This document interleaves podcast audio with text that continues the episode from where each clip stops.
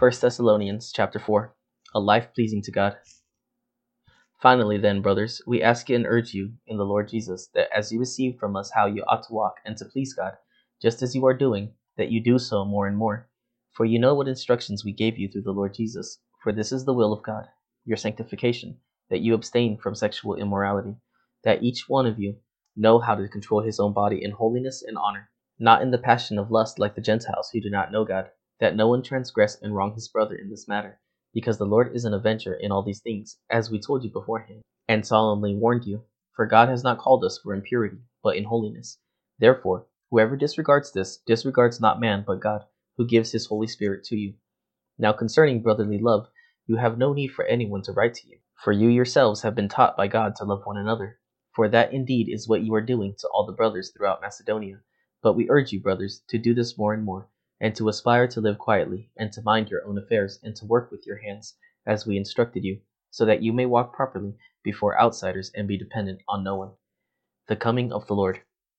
But we do not want you to be uninformed, brothers, about those who are asleep, that you may not grieve as others do, who have no hope.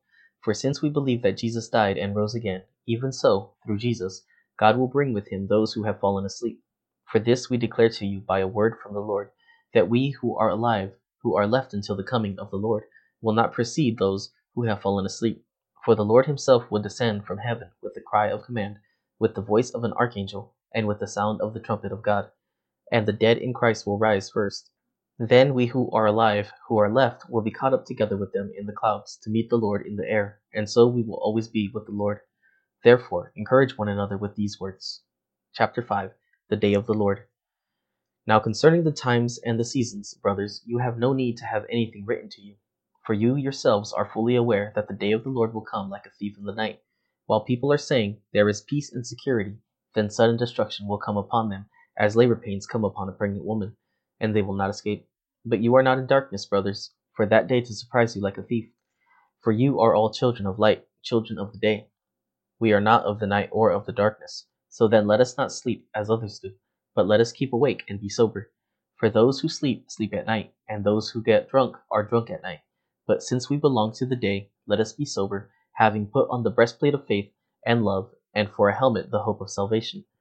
For God has not destined us for wrath, but to obtain salvation through our Lord Jesus Christ, who died for us, so that whether we are awake or asleep, we might live with him.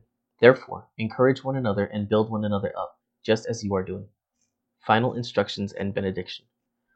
We ask you, brothers, to respect those who labor among you and are over you in the Lord and admonish you, and to esteem them very highly in love because of their work.